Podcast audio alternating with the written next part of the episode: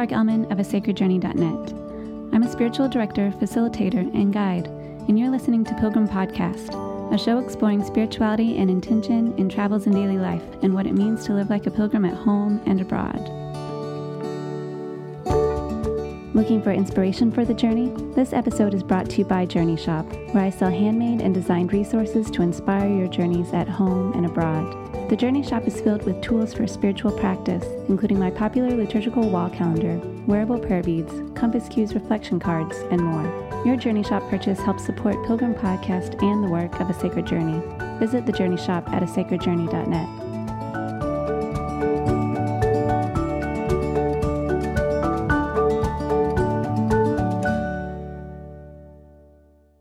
Welcome back to Pilgrim Podcast. Today I am talking to Daniel Tidwell, who is a spiritual director and artist based in Seattle, Washington. And he also works with students and alumni at the Seattle School, which is where I met him originally, where I went to graduate school. He was my uh, assistant instructor. The what's a TA? I guess is what it originally was called. Yeah, the yeah. AI feels like artificial intelligence or something. so whichever you want to claim. exactly. and um, you can find his work at danielctidwell.com. I'll be sure to put that in the show notes. But uh, today, because June is Pride Month, uh, Daniel is going to share his coming out journey with us. So I'm so honored to have him um, share his journey and invite us to to be a part of his journey and um, you know assess our own journeys with with this topic as well. So yeah, thank you. Yeah, it's fun to have this conversation with you. Yeah. Oh, I'm so glad. Well, um, let's start by sharing your spiritual journey, um, and then I definitely want to weave it back into the story because I I know that I mean your I mean your spiritual journey is kind of your heart journey, and so both yeah. of these intertwine very much. Yeah. So um, I uh, I would identify myself as um, Christian, and so I uh, these days am part of the Episcopal Church um, in the United States, and uh, I I grew up in a very different Christian context. So um, originally, uh, I'm from the Deep South.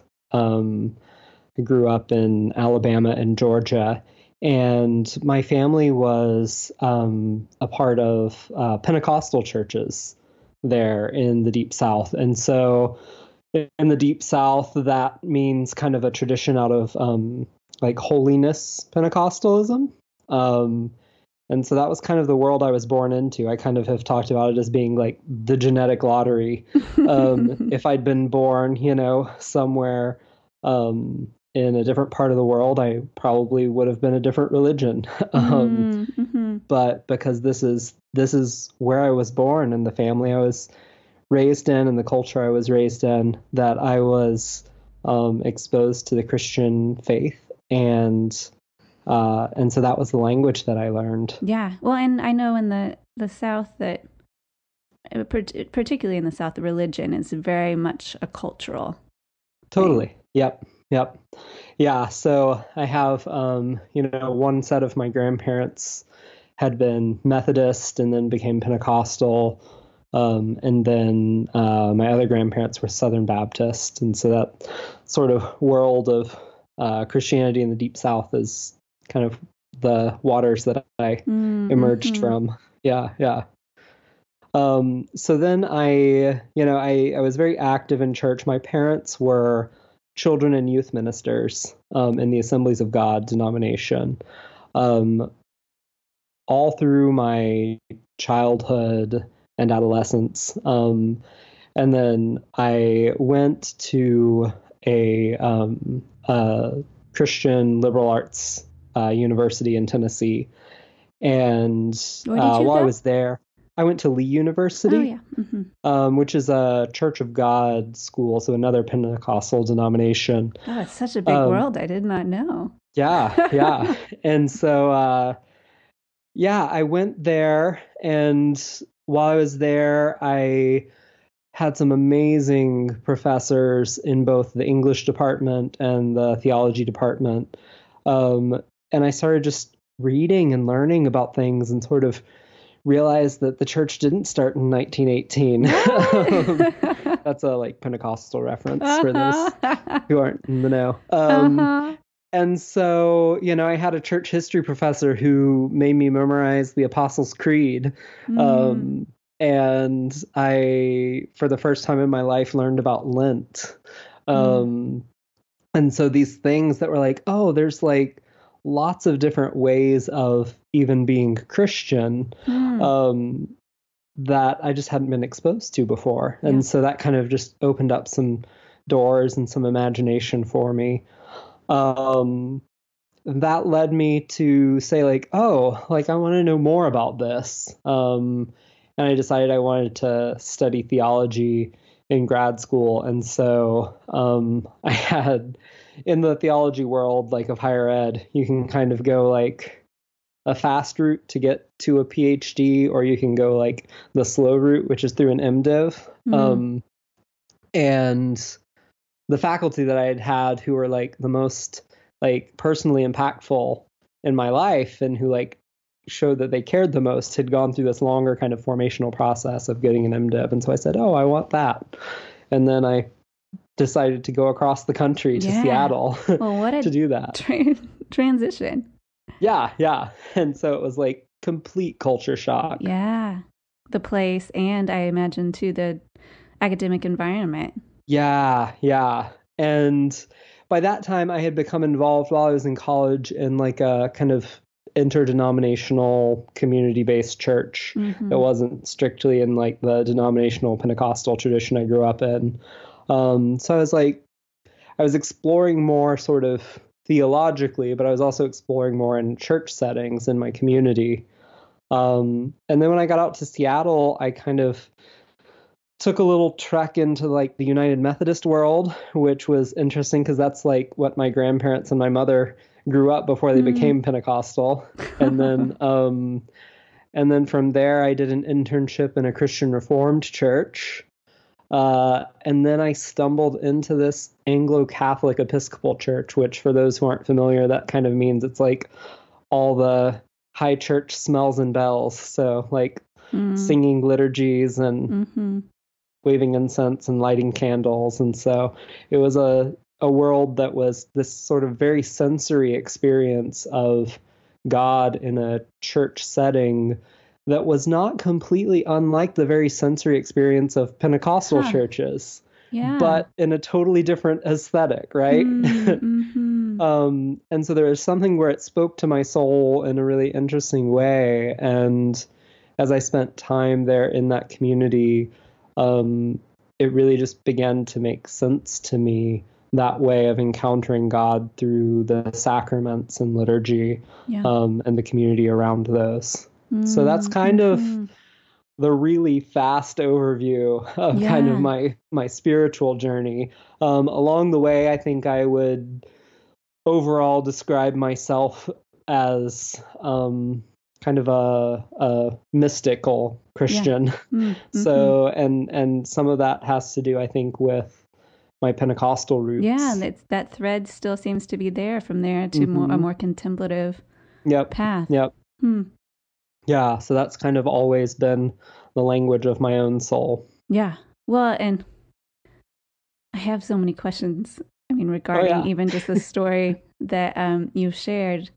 Um, I'm trying to decide if I should just ask them now or not. But I, I think just it, as our conversation unfolds, you know, so curious to know what it was like for you um, yeah. as a gay man going growing up in those worlds and through this mm-hmm. process, mm-hmm. and then two, um, as someone in the church. Because I yeah. mean, and those were the first words that you said whenever you um, shared your spiritual journey was that you would call yourself a Christian. Yeah. And yeah. Um, I know so often um, the loudest voices in Christianity um, can be quite fundamental. Mm-hmm. And so I always want to kind of say, but, or kind of come through the back door. Mm-hmm. Um, yeah. But I think that our conversation will lead us to those places too. Yeah, yeah. Um, yeah, I was just as you were saying that, I was like, yeah, like I was almost literally born in the church. Like I was born at the end of November and then played baby Jesus in the Christmas play. Perfect timing.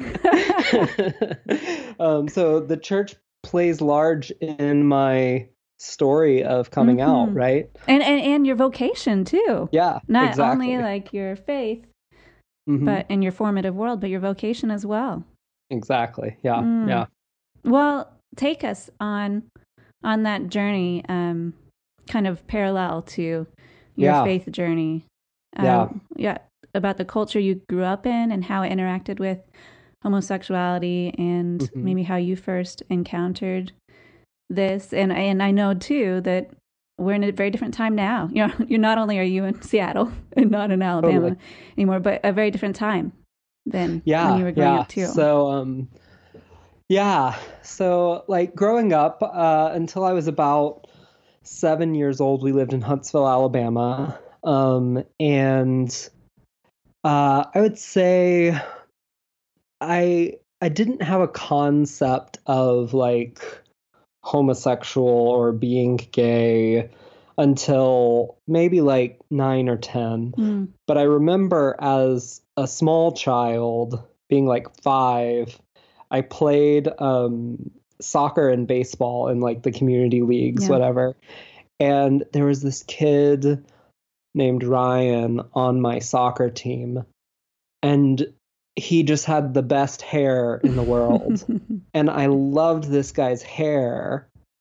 And I don't know, like, looking back, I'm like, oh, like, I think I had some sort of a crush on him, but Mm. I didn't have any concept around any of that, Yeah. right? Because I'm just a little Uh-huh. kid. But it's like this very early on, like, notion of, like, oh, there's something I really like there. Yeah. You were drawn Um, in in some way.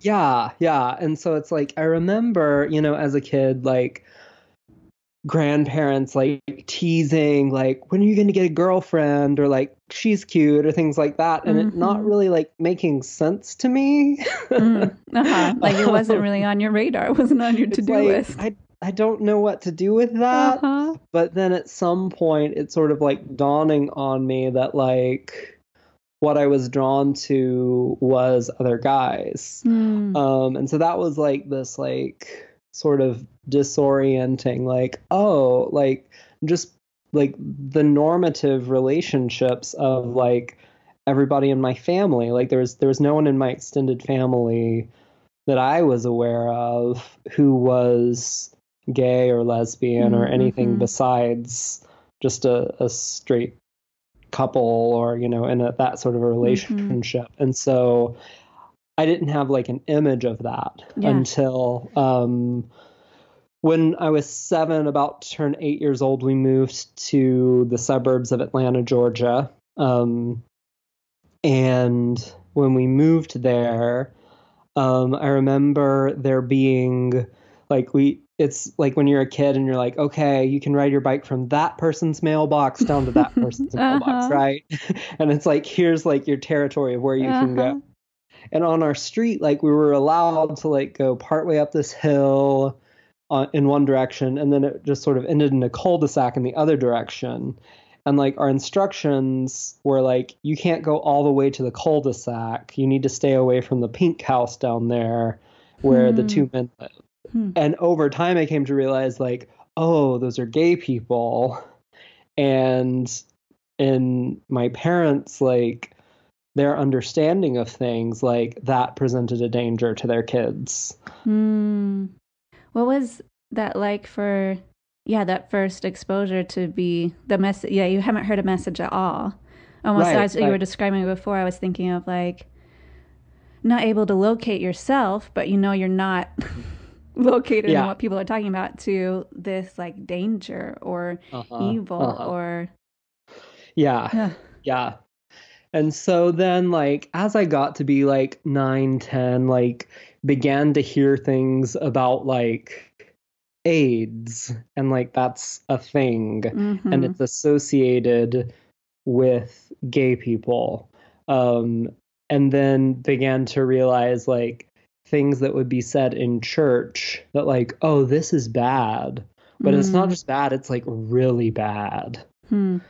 um and so at some point around like somewhere in the like 9 to 11 age like realizing like oh like there's something really bad wrong with me Yeah. it was this sense of um like i knew this thing about me that like oh i'm attracted to guys and that's not okay but it's not just not okay like in the church world that i lived in like that meant i was going to hell Yeah. That And there so, was no, it was there was just like no option. It no just option was Yeah, who you yeah. were, and so that was what happened. hmm hmm And so I remember, you know, starting somewhere around the time of like 10 or 11, uh, I began like praying every night, like, Mm. God, please take this away from me. Like I didn't, I didn't have the words like Yeah. attraction or desire or being gay. Yeah. It was this, because I couldn't say it, you know? Yeah. Well, and this Um, was all on your own too, right? Exactly. Yeah. Like I didn't I didn't tell anybody about this Mhm. at all. Um and so just like would pray every night like please don't send me to hell, please take this away from me, like make this go away. Um and when you do that like every night for years through like your formative adolescent years like that really gets in your head and shapes you.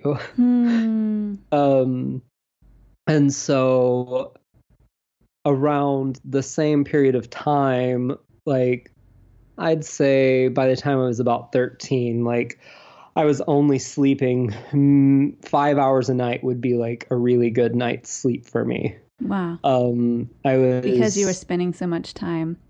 there was just so much anxiety and stress right like if my parents who were like you know there was there was some pressure because my parents were children's ministers and youth ministers and like i was there in the church like there was this pressure of like oh i need to be perfect to like because my parents are ministers and Yeah. this is like i'm a reflection on them and all of that stuff Mhm. um and in the midst of that of like oh my goodness like if anybody found out about this this would just be the end of like my world that i know like Yeah. i don't know what's going to happen but it would be really bad Did you Um, have a sense that like it wouldn't just ruin your life, but lives around you?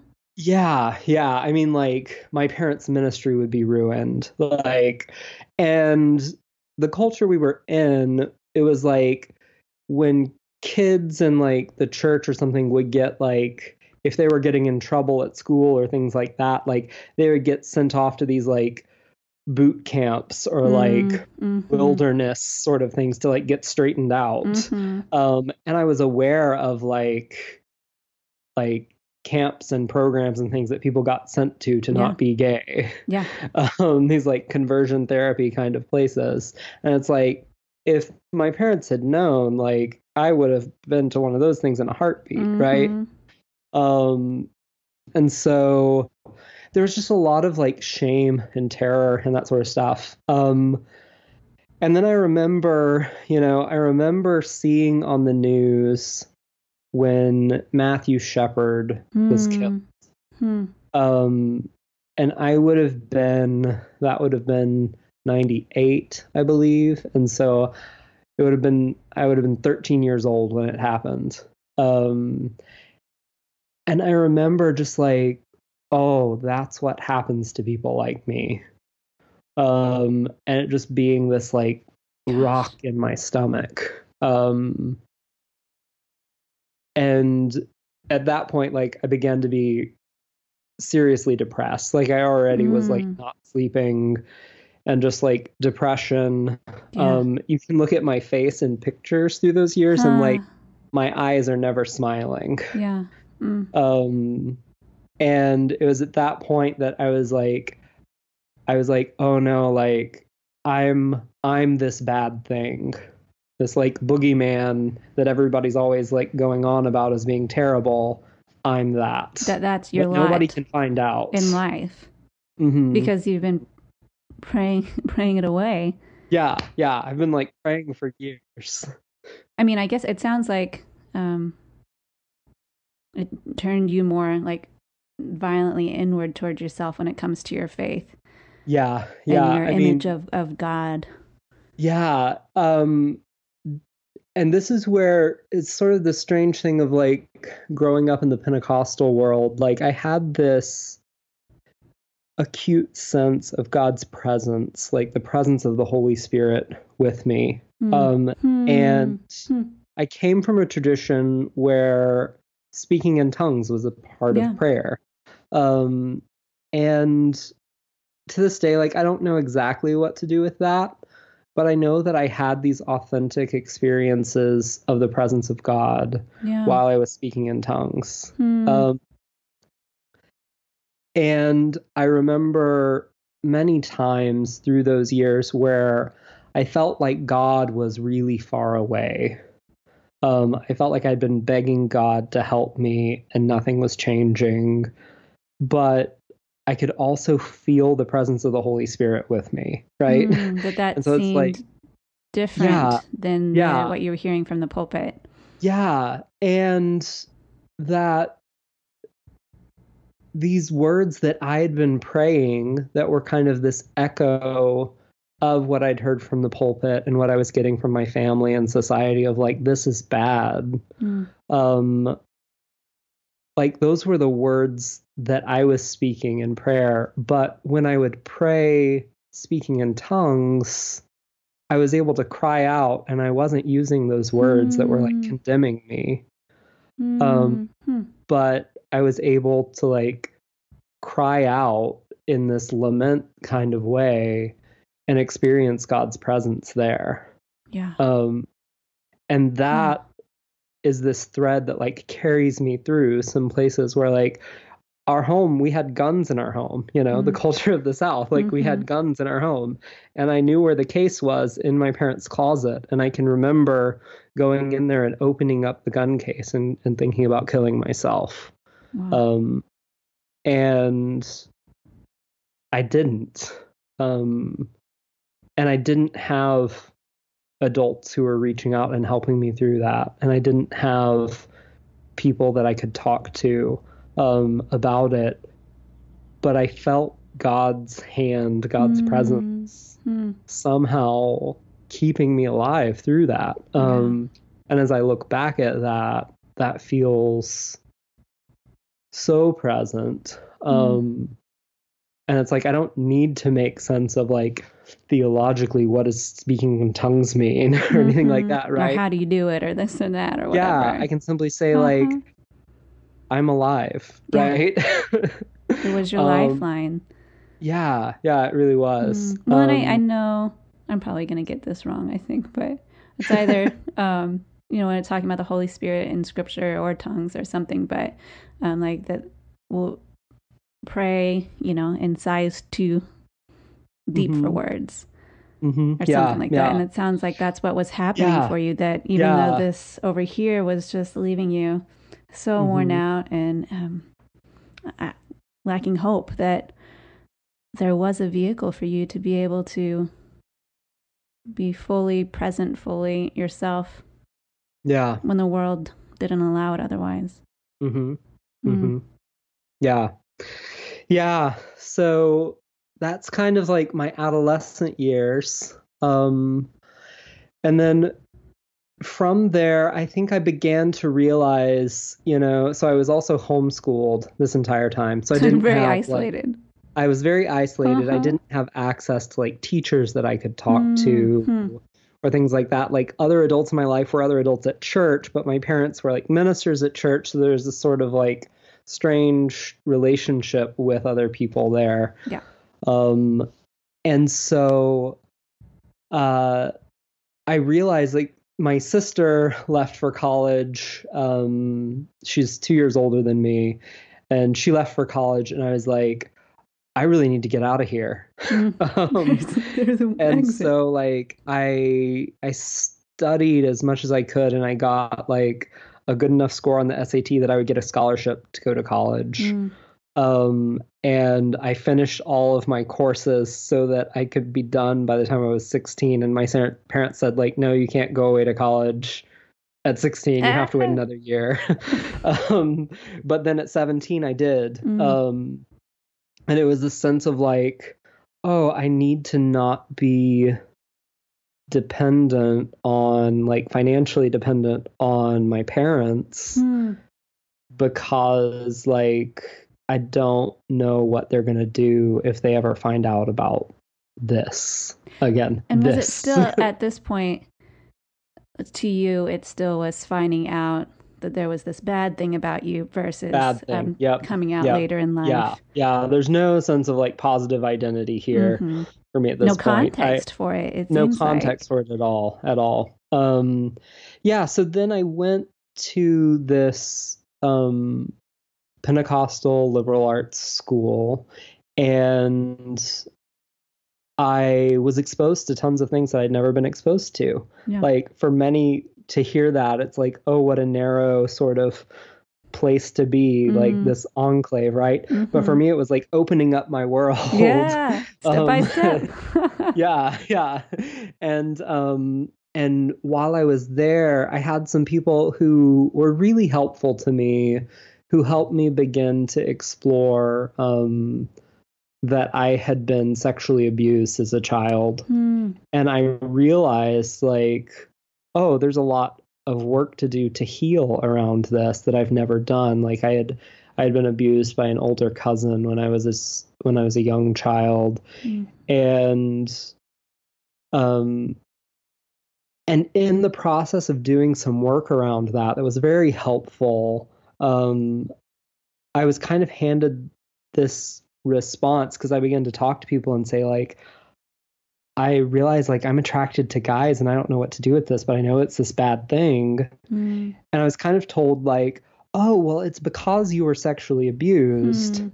that's why you felt this way all this time. And that's kind of the message of like conversion therapy and stuff like that, Uh-huh. isn't it? Uh huh. It's like we can figure out the reason, Mm. and now it's all going to be okay. Because you figured it out. it's like we figured it out. You're going to deal with this like Mm. healing that you need to do around the abuse, Mhm. and then it's going to sort itself out, and you're going to be fine, and you're going to be straight, and it's all going to be the way it's supposed to be. Um, which was such a huge relief to me at the time Mm, because yeah. I'd just spent like a decade believing I was going to hell.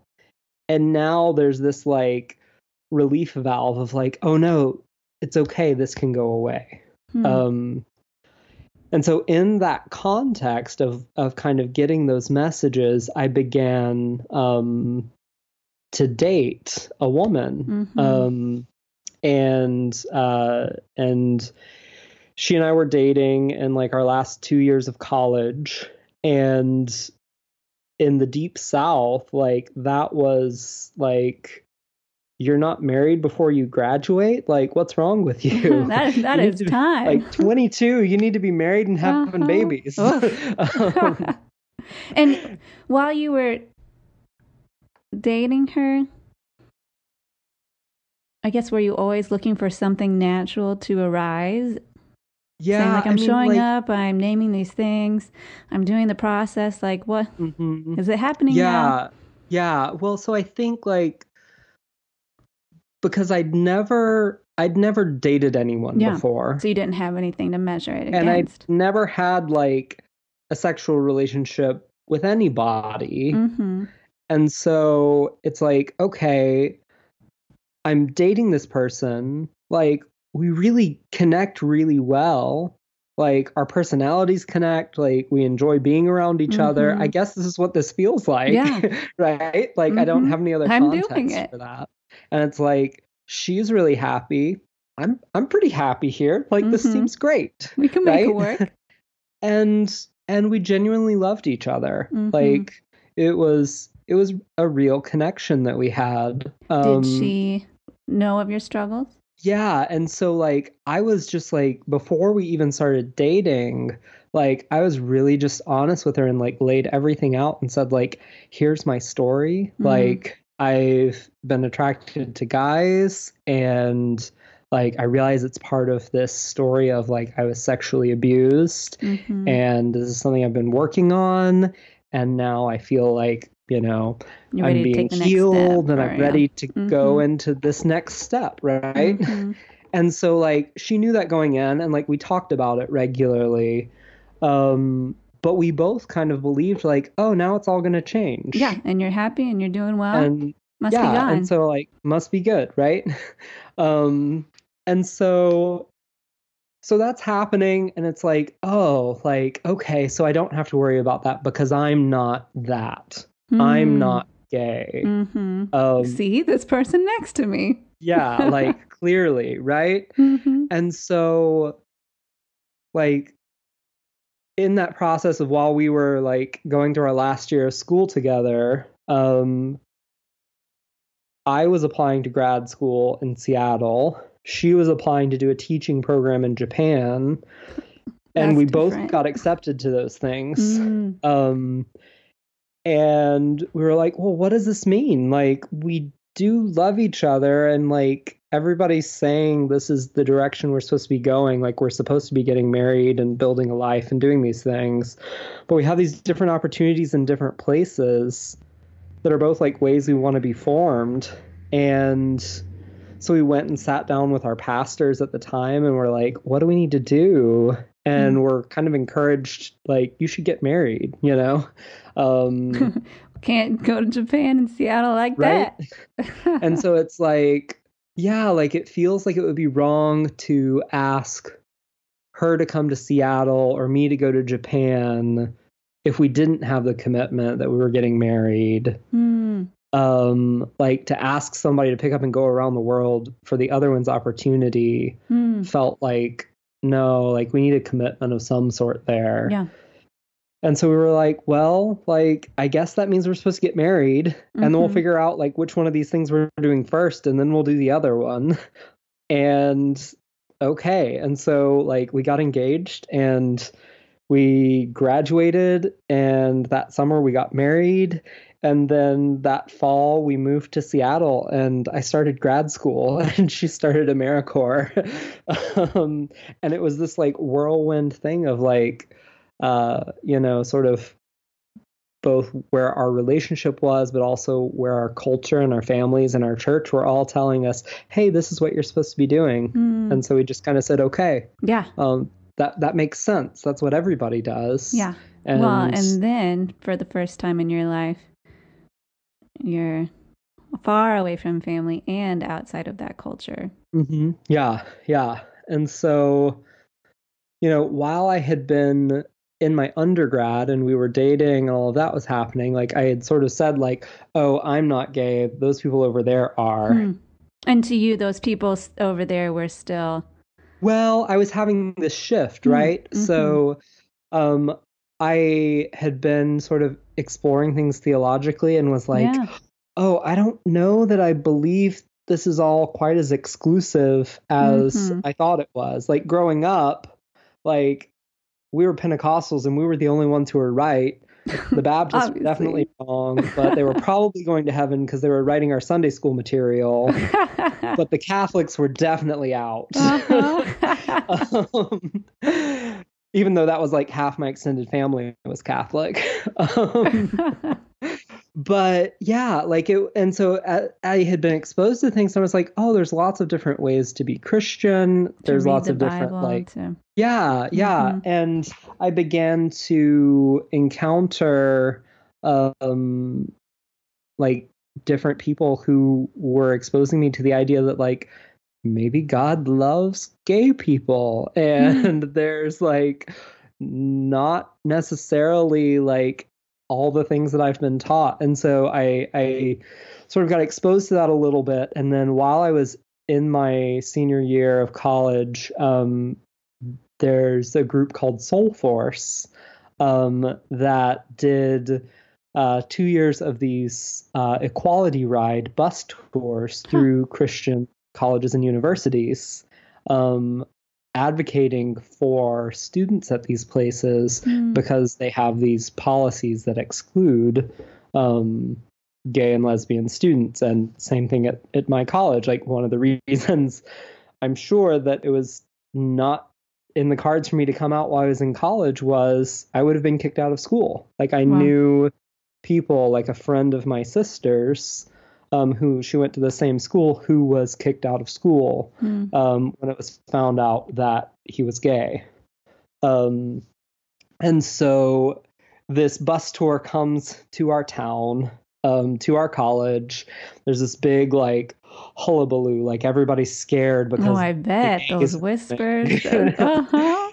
um, and they come in this like big bus and they roll into town and like our administration is like are we going to have them arrested if they come on campus or are we not? Some of the other colleges had had them arrested. Um, and so they came into our town and while they were there they were staying at this hotel and someone from the town not from the college went and uh, and spray painted slurs on the side of their bus. Like from someone that lived in the like town. homophobic slurs. yeah, Mhm, somebody who mhm. lived in the town. And so when we found out about that the next morning, I and a couple of other uh, students who were in the student leadership, like, were like, we can't like let that be the message here receive, of yeah. like Mhm. like hatred in this way. Like we don't know what to make of these people, but we also know that they shouldn't be treated badly. And so a group of us like went up to them. They were like not allowed to come into buildings on campus. And so we went up to the the group of folks who were there and said like, "Can we come and help you like clean Hmm. these off of your bus?" Hmm.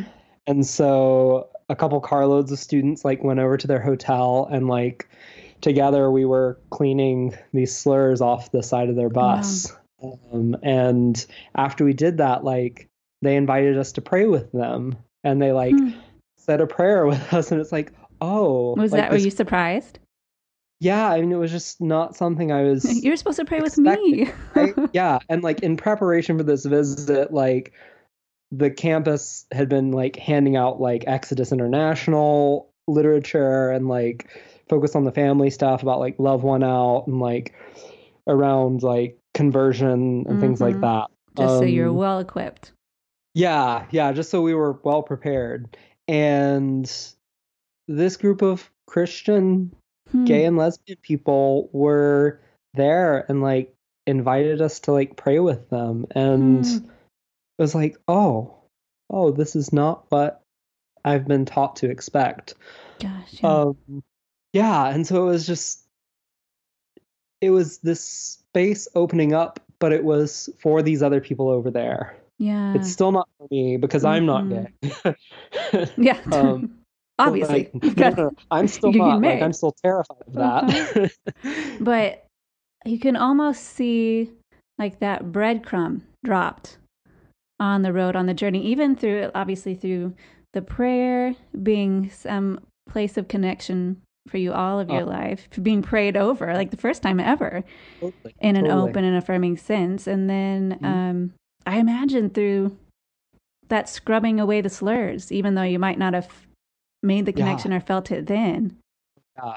that it was doing some healing work definitely definitely yeah yeah and so um so by the time i came out to seattle came out by the time i moved to seattle Uh-huh. uh, and began graduate school um i had just gotten married began graduate school and was immediately in these classes with all these other people and i found myself over that first year of grad school um, in places where we're talking about the church and i find myself arguing in the classroom for inclusion Hmm.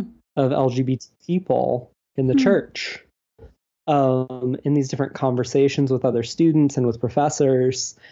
And over time that by the end of that year i remember laying in bed next to my wife and saying to her i've been arguing and trying to find space for these other people but i think that i'm trying to find space for me Hmm. Hmm. um, and it was in that moment that I came out to myself and to her at the same time. Yeah. Hmm. Um, it was the first time I'd said that out loud. Yeah. And it was this moment where, I mean, it, it led into to many more conversations, hmm but essentially it was like, okay, like this is like this is real and this is a thing and maybe I'm not straight. I just still didn't know what to call it yet. Yeah. um but I knew that like this isn't something that I'm fighting. This isn't like this outside thing that's supposed to be taken away. This is who I am as a person. Hmm. Um and neither of us really knew what to do with that. Um we both just kind of said like, "Oh wow, like we're both in school at this point." Mhm. and like life is already pretty overwhelming as we're like working full time and in graduate school, And you're married, so And not, you know, married. you don't really back out of that too quickly. No, and like we still love each other. And so Hmm. we're like, well, what do we do with this? Hmm. And so we really kind of prayed about it and like kept having a conversation for about three more years. What Um, what were your prayers? yeah, I think it was trying to understand like what do we do with, with this? Yeah. Um like what what does it mean? Um we began to read a lot and ask questions and I remember um we watched the documentary uh For the Bible Tells Me So. Oh yeah, Um which is a great one. I would It is. It's it's it's a it's a amazing resource for people to access. And I remember watching the story of Gene Robinson and his wife Hmm. and their family. And Is he the one that became the Episcopal bishop? hmm Yep. Yep. And we were just trying to figure out like what does this mean? You know, what does it mean for us? Like we see this is a choice that this other couple made and we we learned about other people who had kids and who didn't have kids and do you stay together knowing that like there's this difference and sort of people talk about a mixed orientation marriage Hmm. um, or do you divorce and go through like the pain and tragedy and trauma of that? Hmm. Um, and so neither of us had an answer to that. Yeah. And so we both began to do individual therapy. hmm Um, we both realized like, oh, we kind of both need spaces where we can talk about this. yeah, and where your story can be Yeah, where we can for a moment. we can ask the questions we need to ask Yeah. for ourselves Mhm. so that we can ask the questions we need to ask together. other, yeah. Well, and yeah. so you're saying this was kind of happening toward the first end of the first year of school, and I know I came to the school like three, probably three or four years after that, and hmm you were still married then. Yeah. Yeah. Um, and yeah. so, so this must have been a long process for you. mhm, it was. It was. So from the time that I came out to the time that we decided to divorce was three years. Yeah. Um, and during that time, I slowly began to come out to some other people in my life. Mm, um, some people that I worked with and went to school with, um, and my sister as well. Um, and in that time, like we we really were like we don't know like if we should stay together or if we should separate. Like Yeah. what we don't know what's best for us. Um, and so we kind of at at the end we'd been married for about three and a half years and we kind of went into this sort of concentrated time of trying to make a decision um, and we began to ask people around us to like be with with us in prayer mm, um, that we would have wisdom and we were both asking this question of like, what do we both need to thrive and be alive? And Yeah. part of us making the decision that we did, um, when we got married, we wrote our own vows to each other, and we had made it a point um, that that more important than the marriage was like our relationship Yeah. and Hmm. and that each of us as individuals were thriving in the relationship Mm. um, and we'd kind of come out of this culture that kind of worships family or worships marriage The icon almost. the icon of Mhm. it yeah as more important than the people in it Mm. and um, my my ex spouse had been from a family where it was a very destructive marriage where they stayed together for about 20 years longer than they should have and Yeah. it was really bad for the entire family for the kids for both people in the relationship um, it was abusive and it never should have kept going and yet because of the culture and the particular kind of Christianity that that family was in, they stayed together because the marriage was the thing that was the most important. Mm. Um, and so we'd been really deliberate to say, like, the point of us being married is for us to both be fully who we're supposed to be Mm. and who God wants us to be. Yeah. Um, And to bring that out in the other. Exactly, exactly. And as we both were doing therapy and praying and had people praying with us, kind of came to the place of realizing like the the best way we can honor each other being who we're supposed to be is to let each other go. Mm. Um, That to stay together, like there there would be good things if we had stayed together. Yeah. Um, there would have been life that would have come, and there also would have been a lot of death Mm. um, to us individually, Yeah. and and we could be in the world.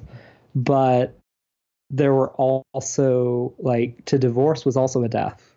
Yeah. Um, and so we knew that we were choosing between a death and a death, but also Hmm. between life and life. And saying, like, we trust enough that God is out ahead of us either way we go with Yeah. this So this whole process was spiritual yeah, you, even you know from Mhm. day one, long before. Yeah. Yeah. Mm. Um, and so it's like it wasn't like you know I mean there's there are some people who are are in marriages who come out after having affairs or after like you know like 20 years in a marriage and then someone comes out or things like that like this was Mhm. like pretty early on we didn't have kids Mhm. nobody had an affair Yeah. like it was this discernment process well, and it sounds like the grace of the environment you happened Mm. to be in. Yeah, yeah, yeah. Um, so many wonderful people around us who who held us as we Mm. were both trying to just find our feet underneath us and all of this. Yeah. Yeah, yeah. Um, yeah, and so it was heartbreaking to decide that we needed to divorce and for me to to ask for that um and uh and so we took several months after deciding that to uh, work with a therapist and process like how do we end this together Yeah. that it's not just like we walk away but like we actually need to end this well so that each of us can move into a process of grief and then Mhm. into life beyond that yeah, al- almost as well as it seems like you began it with those Mhm. vows. Yeah, yeah. And so we actually had um we had a couple of friends who were ministers uh sit down with us and help us write a liturgy to end Mm. our marriage. Wow. Um and we had members of our church community and friends come together around us and we had uh, a ceremony where we released each other from our Mm. vows um, and where we blessed each other as we ended the relationship um, as as husband and wife, and it was incredibly painful, and it was also um, a very sacred, Hmm. holy space that that allowed us to both then move into our different seasons of grief, and there were very different seasons Yeah. um, for my ex spouse, she was moving into this space of of loss, Yeah. um, and then needing to figure out, you know, what what does she need and move into. And for me, I was having that season of loss, but I was also having the season of, for the first time in my life, being allowed to come alive Yeah. as a gay man and to begin to not just have this sort of notion of like, oh, I'm attracted to men, but to then ask the identity questions of like, what does this mean about who I am and who am I as a child of God in Mhm. this? Hmm. Um, and so it, it was uh, very much a a process of both death and resurrection happening at the same Yeah. time. Um, and for her, it was a much slower, different process of that. Hmm. um, Mhm. A lot more disorientation before Yeah, the yeah, reorientation lot can more. arise. hmm hmm And so, you know, she has her own story to tell of of journey and things. Yeah. Uh, a lot of pilgrimage involved for her Mm. in in moving into that um, process for herself. Yeah. Um, and for me, yeah, it was it was at the age of you know 26, beginning to like go through this sort of adolescent identity development again. Um, you know, and ask these questions about how my sexuality plays out in relationship and in my identity in ways that a lot of other people are working out in high school. Mm, mhm. um, and so it was it was a strange season. Yeah, and all Uh, those firsts, all those acting yeah, on crushes, all yeah. those. Hmm. hmm hmm And so when you would have met me, Yeah. uh, would have been you entered school uh, in the season that fall was when we were deciding uh, to divorce. yeah. Hmm. Um, and so uh, by kind of the spring of that first year that you were in school, Mhm. um, that was when the divorce happened. Yeah. So then I came back uh, working in the classroom, you know, uh, Mhm. in the fall, trying to figure out how do I, like, I'm trying to figure out my own identity as an adult Christian gay man who's just divorced, and this community's known me as being married to a woman. Hmm. Uh, and now I'm getting ready to come out to 300 students. yeah. Well, because not only, you know, for a lot of people, it is just a coming out story, which is a big Mhm. thing, but Mhm. you have these two Yeah, yeah. things all at once. And, you know, there's always a bit of mystery around divorce that people don't want to ask about and this and that. Uh-huh, And I uh-huh. imagine also, too, uh, I know you haven't mentioned your family yeah, beyond yeah. your sister as well. This Mhm. family you grew Yeah, up with that yeah, I, I mean- you know, saw marriage as an icon and Yeah. um, was more fundamental in their their beliefs. Mhm. Yeah, when uh so I I first told my parents that Jocelyn and I were getting a divorce. That's that's what you decided to do. The step one. Yeah. had to kind of um, discern. and their immediate response was, "We're going to fly out there and help you fix this." Hmm. And Jocelyn and I both had to be like, "No, no, this isn't something Yeah. you're going to fix." um, and I had to say to them like, "I'm not going to go into details about what's happening right now. I just need you to be my parents." Yeah. So you wanted to guard Uh, yourself yeah. your story a bit like, longer. I was like, I'm going through a divorce right Yeah, now. uh-huh. I don't need to deal with you around me being gay. Mhm. um, and so, you know, I have the benefit of my sister filling me in that, like, my mom was like calling her like every day and being like, I think it's because Jocelyn doesn't cook enough. I think I think Daniel does most of the cooking, and that's why they're getting a divorce. And my sister being like, "No, mom, I don't think that's it." Oh, you can just you throw in the towel, you know. now. It gets frustrating. yeah, it's like no, actually, Daniel really likes to cook. Um, what? uh, yeah, so Which is was- also like not their, you know, Yeah. their complementarian vision of family right. either, right? yeah yeah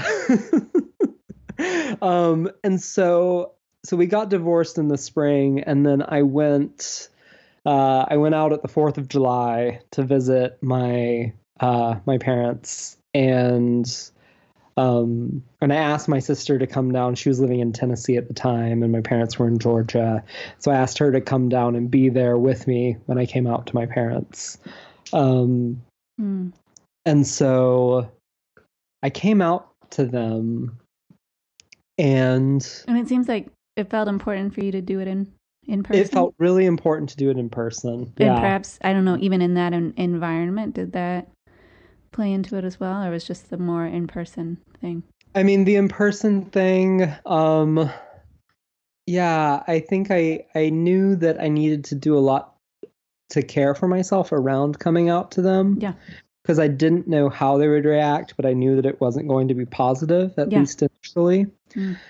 Um, and so I had planned, like, I had several friends who lived in Atlanta. And so, like, I went to my parents, um, and I was staying at their house, but I had made plans with my friends so that, like, I could come and else if stay with them. Yeah. And so I, I had, you know, been preparing. I had, like, books and resources Uh-huh. That DVD, right? a DVD and like Uh-huh. all these things that like I I brought along with me as like things to help my parents in their process of understanding like where I was with my faith and like all these different things, right? Because yeah, I, I Um, guess that's like a question would be a question too. Yeah. too. Yeah. so often, and I think you know, tragically, because for so long it it's been considered a black and white issue. So many people, when they do come out, if they've grown up in the faith, it means abandoning. Yeah, yeah. Faith. Like um yeah, and so uh I I came out to my parents and uh and it was very shocking for them. And there was this initial conversation where my dad was trying to argue the Bible with me and I was like I'm not going to talk to you about the Bible right now. Like Mhm. I just need you to hear me Hmm. and like I know you're gonna need time to absorb this, but like this is not for you to try to fix or argue away. hmm I'm just letting you know yeah, this is who I am and where I am at. Mm. Um, and so it was like a couple of hour kind of conversation, and I said, you know, I know you need time and space to absorb this. I'm gonna go stay with my friend tonight, and we can talk tomorrow and see how you're doing if you'd like for me to come back over here. Mm. Um, and so I did that, and then I proceeded to like go to my friends and like lay on their couch and cry, and um, and they were very kind to me. Yeah. um, it was it was this emotionally exhausting experience. Was it when you were with your parents too. Um, was it very emotional? uh, You know, explicitly, or were you trying to hold that in? Um, Mm. I, you know, I, I was, I was trying to be. So I had felt like I had carried this secret about myself Yeah. that all through my adolescence, I believe was this dark, evil thing. Mm-hmm.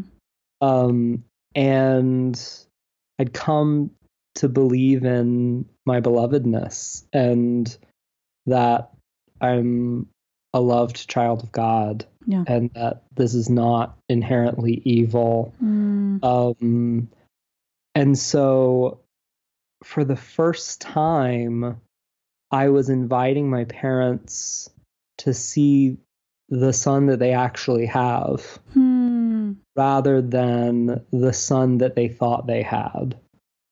Wow. Um, and so it was this incredibly vulnerable thing because I wanted them to see me and love me for who I am. Yeah.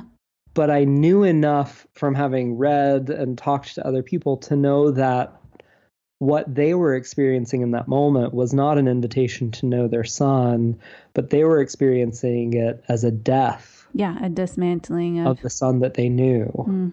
Mm-hmm. Um, and so I knew that going into it, but it was still this just incredibly painful um, yeah. thing to to do. And I knew that. Well, and it's not your responsibility to manage well. their right experience. Yeah, yeah. Like I, I couldn't, I, I, I couldn't take that away from them. Like they needed to go through that process. Yeah. Mm-hmm. Um, if they were ever going to actually know who I am as a person. Mm-hmm. Um, and so the next day, my mom called and said, like, I don't think your dad's ready to talk to you, but I'd like you to come over. Mm. And so I hmm. came over, and my dad, like, the whole time I was there in July in Georgia, stayed out in the garage, cleaning the garage. Well, that's when you know he is.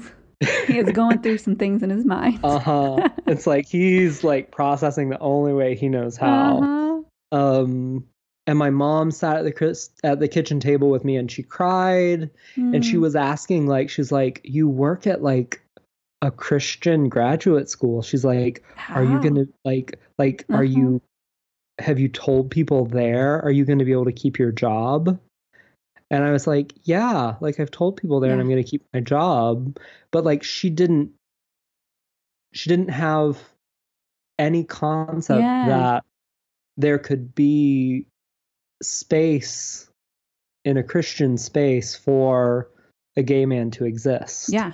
So this is not only on like a personal level, a familial level, but like a faith. Yeah. Yeah. You know, shaking up, rocking the boat uh-huh. too. Uh huh. And so she's like, not only is it just like trying to process all this, but she's also scared for me. Yeah. Right. Because of the things that she's heard that she mm. associates like gay with going to hell and gay with mm-hmm. getting AIDS and mm-hmm. getting kicked out of jobs and churches and like like she's scared for me.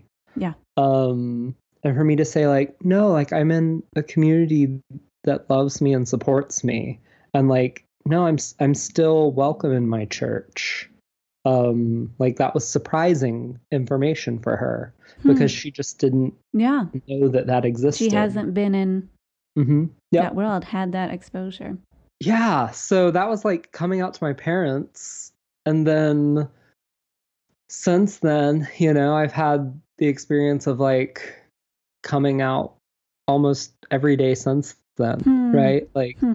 uh i i work in a school. And so like every year like a class graduates and a new class comes in.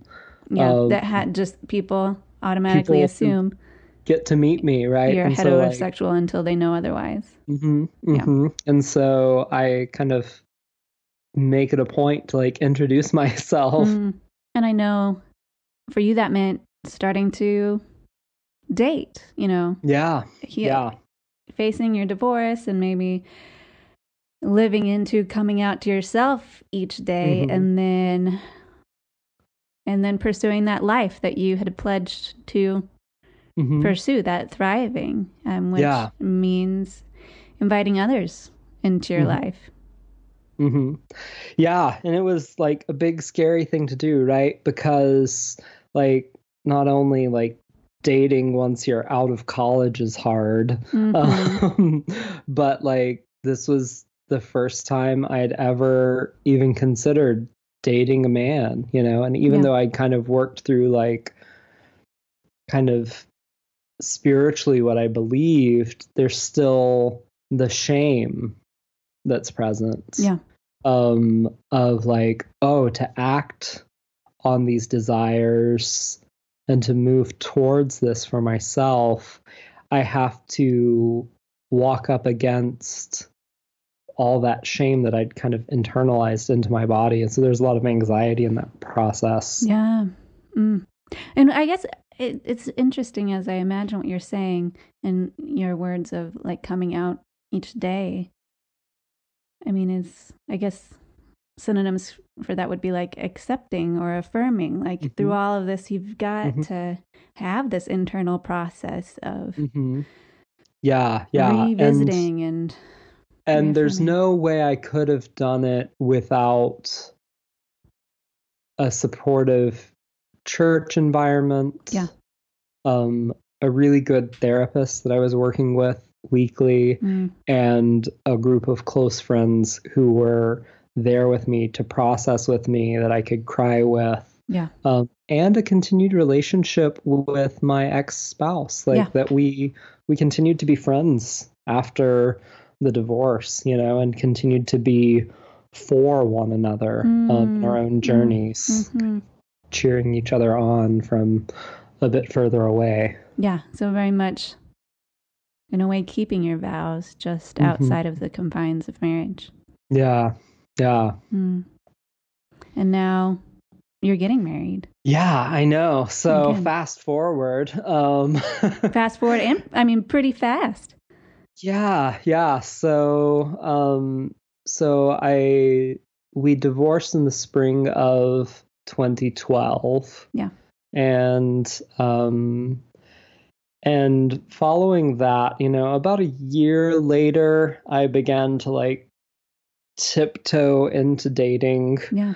Um and uh had some, you know, anyone who's dating over the age of 25 can tell you that like you get a lot of bad first dates, uh-huh. especially in this internet oh, age yeah, of dating yeah. apps. And so, like internet age of like, oh, how do like I meet people? Yeah. Well, and I think um, also, at least from my understanding too, not only were you beginning to date men, but it's a different dating culture. Exactly. Yeah, yeah. And I wasn't I wasn't interested in like just sort of casual hookup sort of mm-hmm. things. I was like looking for a relationship. Yeah. Um, and being um, a fairly like openly religious person mm-hmm. in the gay world and having religion degrees, like theology degrees, like that narrows were, the scene. it narrows the field a lot of who's interested in you in return. And also, like, there were a few dates that I would have where I'd be like, this is quickly becoming like a therapy or hmm. like spiritual direction session. and I was here for a date. Hmm. Yeah.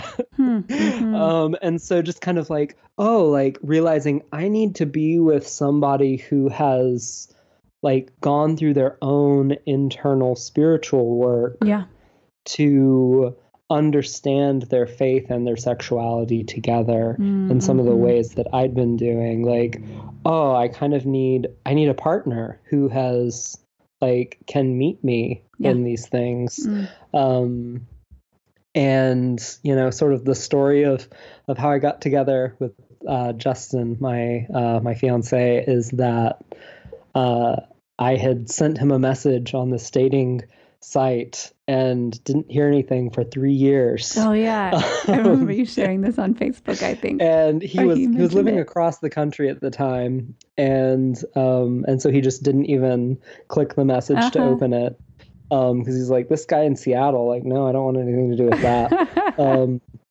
and so in the meantime, like he moved to uh, like DC and was working there for a while. And then he eventually moved to Seattle. And mm-hmm. when he mm-hmm. moved to Seattle, he was like, okay, like, I'm just going to like go online uh-huh. and like see if there's anybody worth dating. I'll give this like two weeks. Yeah. And then I'm just going to write it all off. yeah.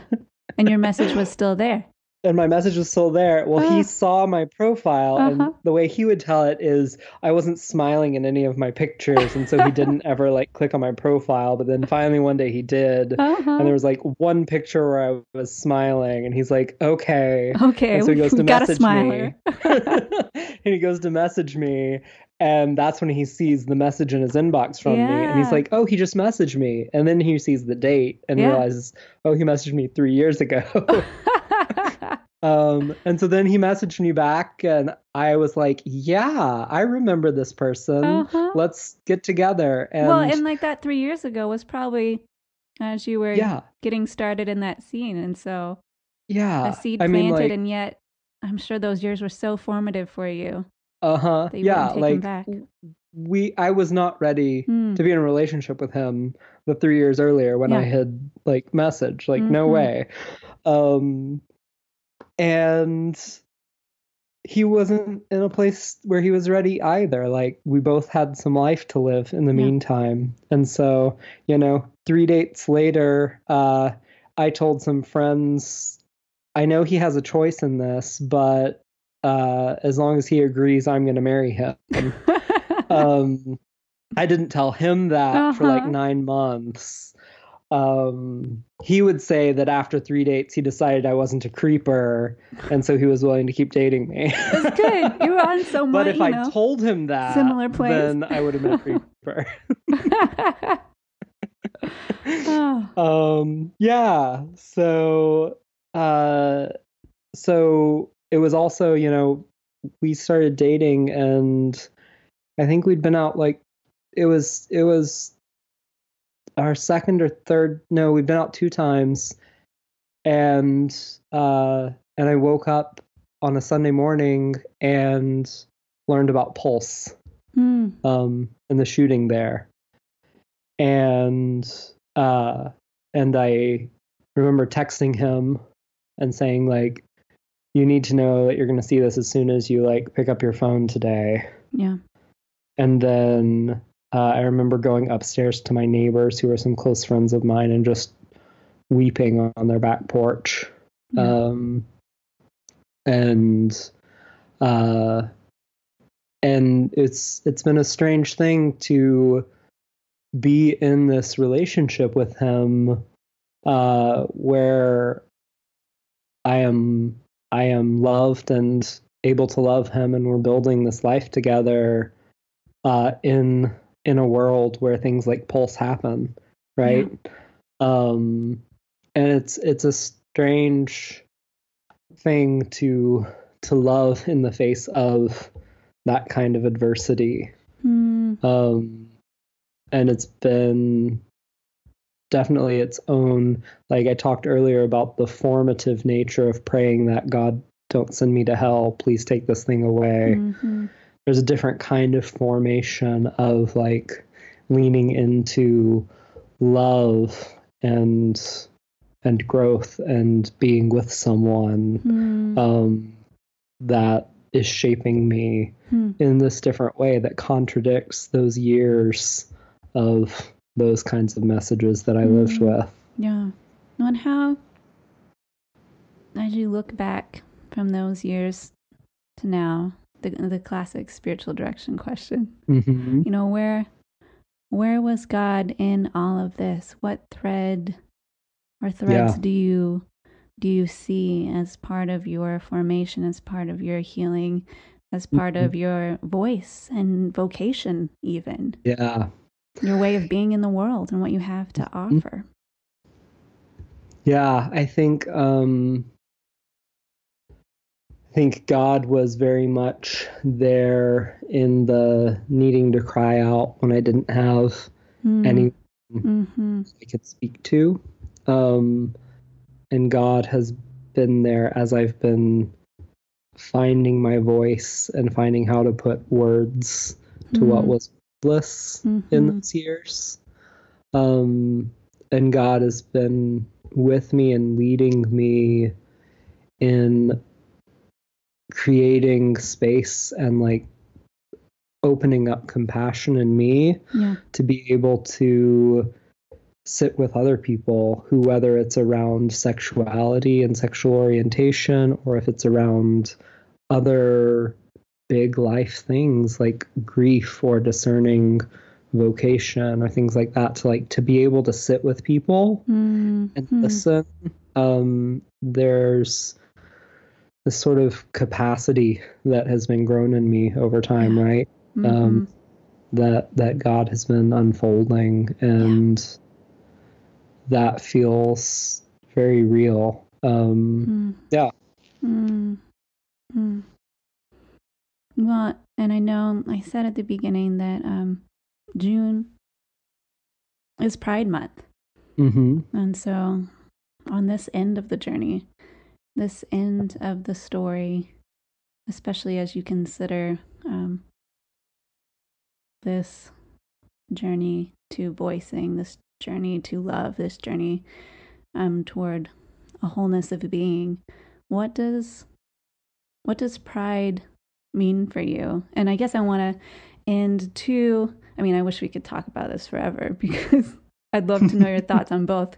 Um, and I'm sure the conversation could go on um, for much longer. But um, what do you, you know, in light of pride and of where we are, where you are, um, and the LGBTQ community is um, in the nation, in the church today, what do you hope for from allies? What do you hope for f- for the church, from the Mhm. church, um, and for or from people who I don't know how you'd say it, aren't there yet, or like Mhm. your family hadn't even had exposure, or Yeah.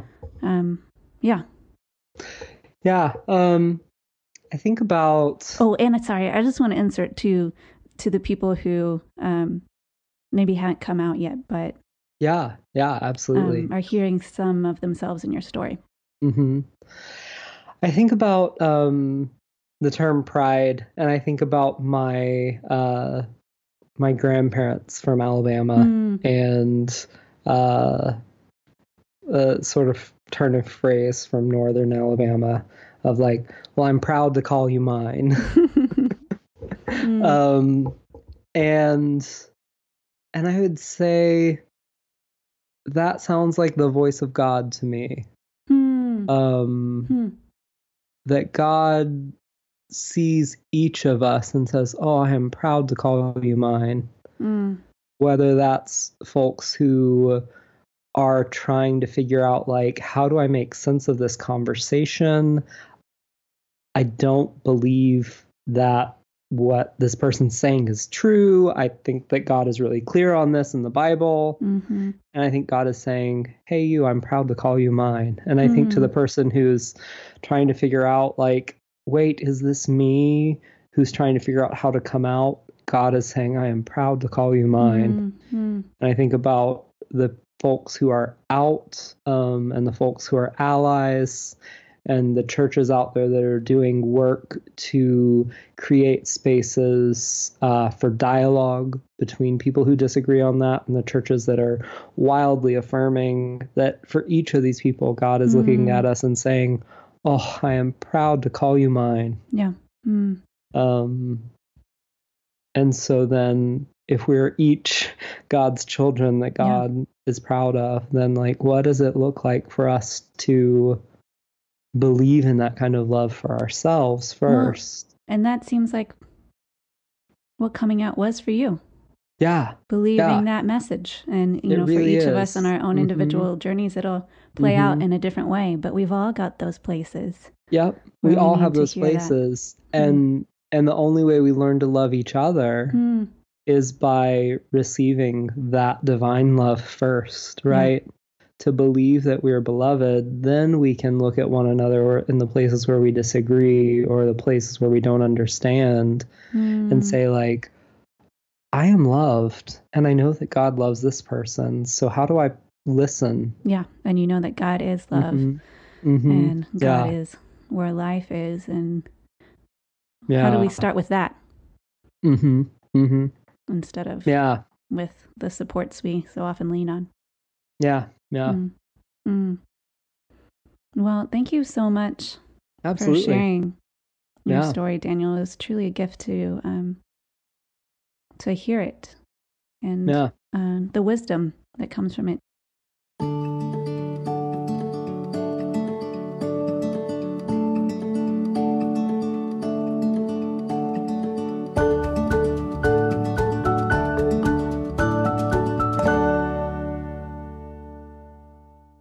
I like to ask everyone a few questions, you know, along the theme of journey, journeys and Yep. pilgrimage at the end. Yeah. So um, I will ask them to you now. Okay. If you were going on pilgrimage, where would you Mhm. want to go next? Um, so the pilgrimage that I would want to take is uh, I talked about the places that I've lived in the deep south, Mm, and all of those places are near or on a body of water. yeah. Um, and you know, through like the miracle of like Google Maps and Earth and stuff, uh, I've like played around and like almost all of the water connects, even if it's through like tiny little streams or things like that. Hmm. And so, sort of, if I could go on a pilgrimage that like I could set this up, I would want to like do a canoe journey Mm, through these places that I've lived. mhm. Um, Oh, I love think that. there's there's something with the water there that Yeah. that uh, speaks to me. Yeah. Well, and I imagine always going back to those lands, and, and maybe you could even tease Mhm. out some meaning from like being on the water and the Yeah. flow versus Yeah. on the land, like that will forever be a pilgrimage for you. Um, not only of Mhm. returning, but of claiming Yeah. or that those words that I am proud to call you mine hmm over that. Mm. When I know too, before we started recording, when we were talking a bit about travel, you had mentioned um, that that the way you travel has changed too after Mm-hmm. Yeah. you came out. Yeah, definitely. It's um it's one of those things where like you know there there are parts of the world where it would not be safe for me to travel and be visibly Yeah. out as a gay man. Um, and there are places where I would like to go and I have traveled in the United States, even where it was just uncomfortable or I wasn't Mm. sure how I'd be received. And I think about one of the huge gifts that I've received along the way is like from people like Airbnb hosts or Mhm. um, from you know hosts homes and different places where people made it really clear that I was welcome for who I am. Yeah. Um, that like when I clicked on a listing and and they explicitly said you know that I would be welcome there that that was like there's there's a space and a generosity that I received in that. Yeah. Mm. Mm. Well, and that speaks to another question I have for you, but I'll I'll ask you this one first.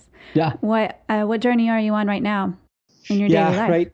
Right now in my daily life, the journey I am on is renovating a house.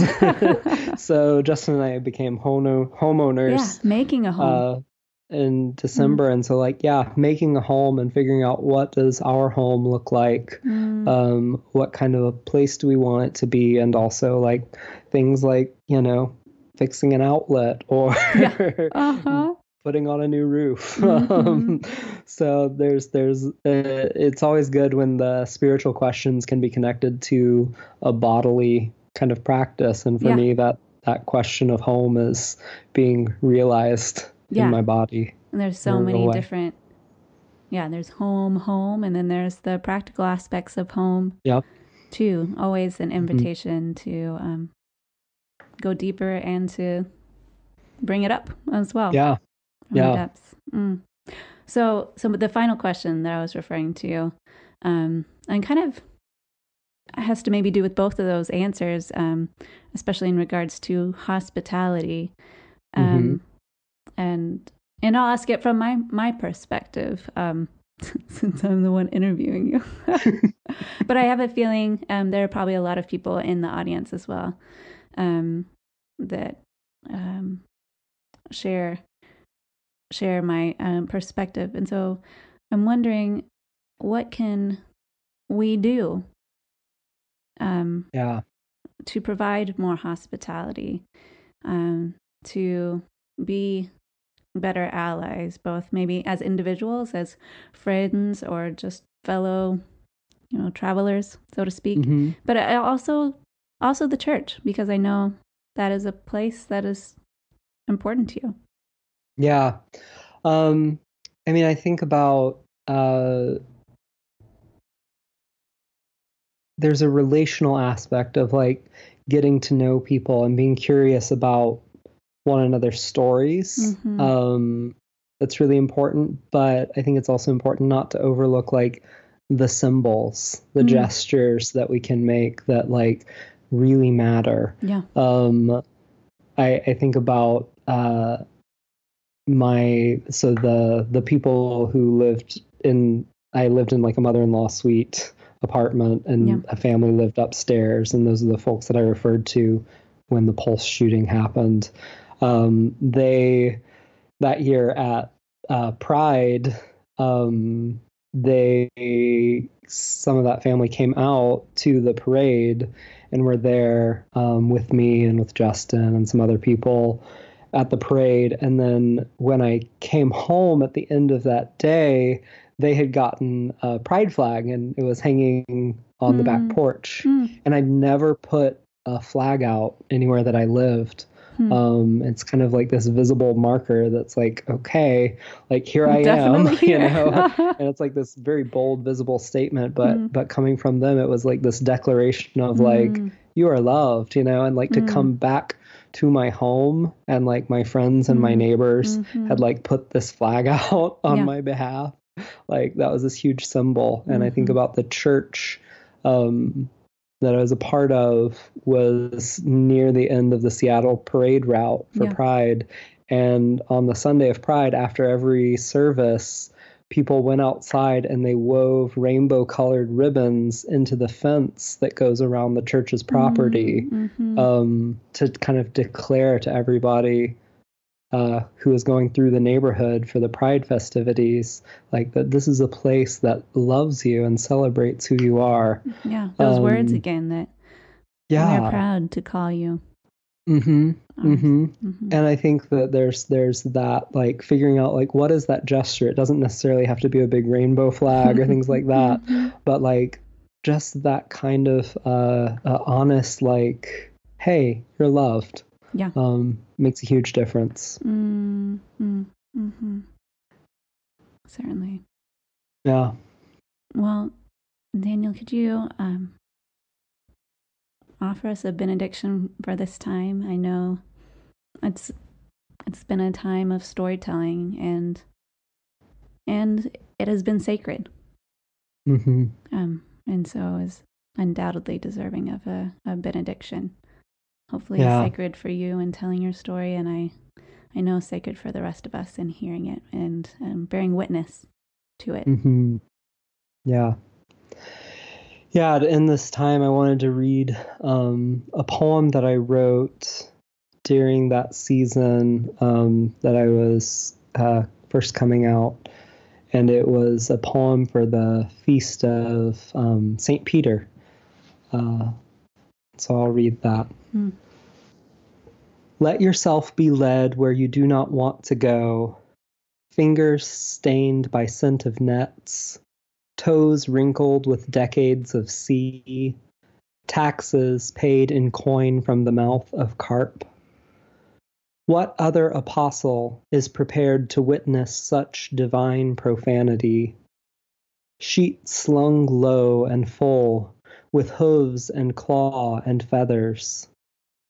Would any of us know ourselves so well if the voice of heaven commanded, Call no thing unclean which I have made holy?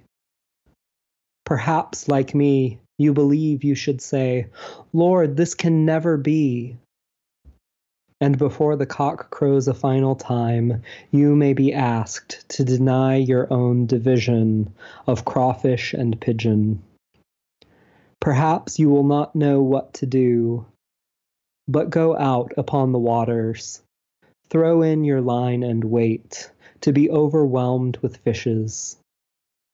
So when you crawl, hauling your catch through surf, unclothed, be ready for the animal question Do you love who you say that I am?